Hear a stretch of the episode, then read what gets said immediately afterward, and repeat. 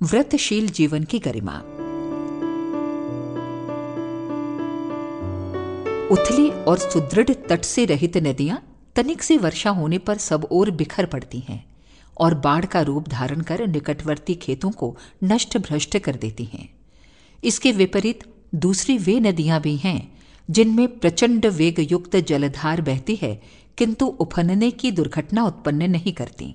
कारण कि वे गहरी होती हैं और किनारे मज़बूत मिट्टी से बने होते हैं। तनिक से आकर्षण और भय का अवसर आते ही मनुष्य अपने चरित्र और ईमान को खो बैठता है। तनिक से प्रतिकूलता उसे सहन नहीं होती और आवेशग्रस्त स्थिति उत्पन्न कर देती है।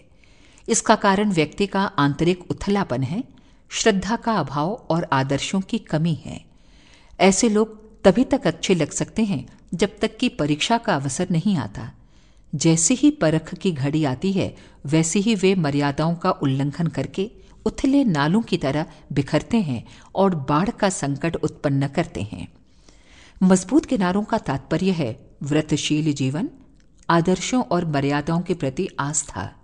ऐसा संकल्प जो जीवन क्रम में ऊर्ध्वगामी प्रेरणाएँ भरता रह सके। जिनने अपने किनारे मज़बूत बनाए हैं और निश्चय किया है कि किसी भी मूल्य पर आदर्शों की अवहेलना न करेंगे। केवल उन्हीं के लिए यह संभव है कि वे महामानवों के लिए शोभनीय मार्ग पर आगे बढ़ सकें। अखंड ज्योति, अगस्त उन्नीस सौ तिहत्तर, पृष्ठ एक।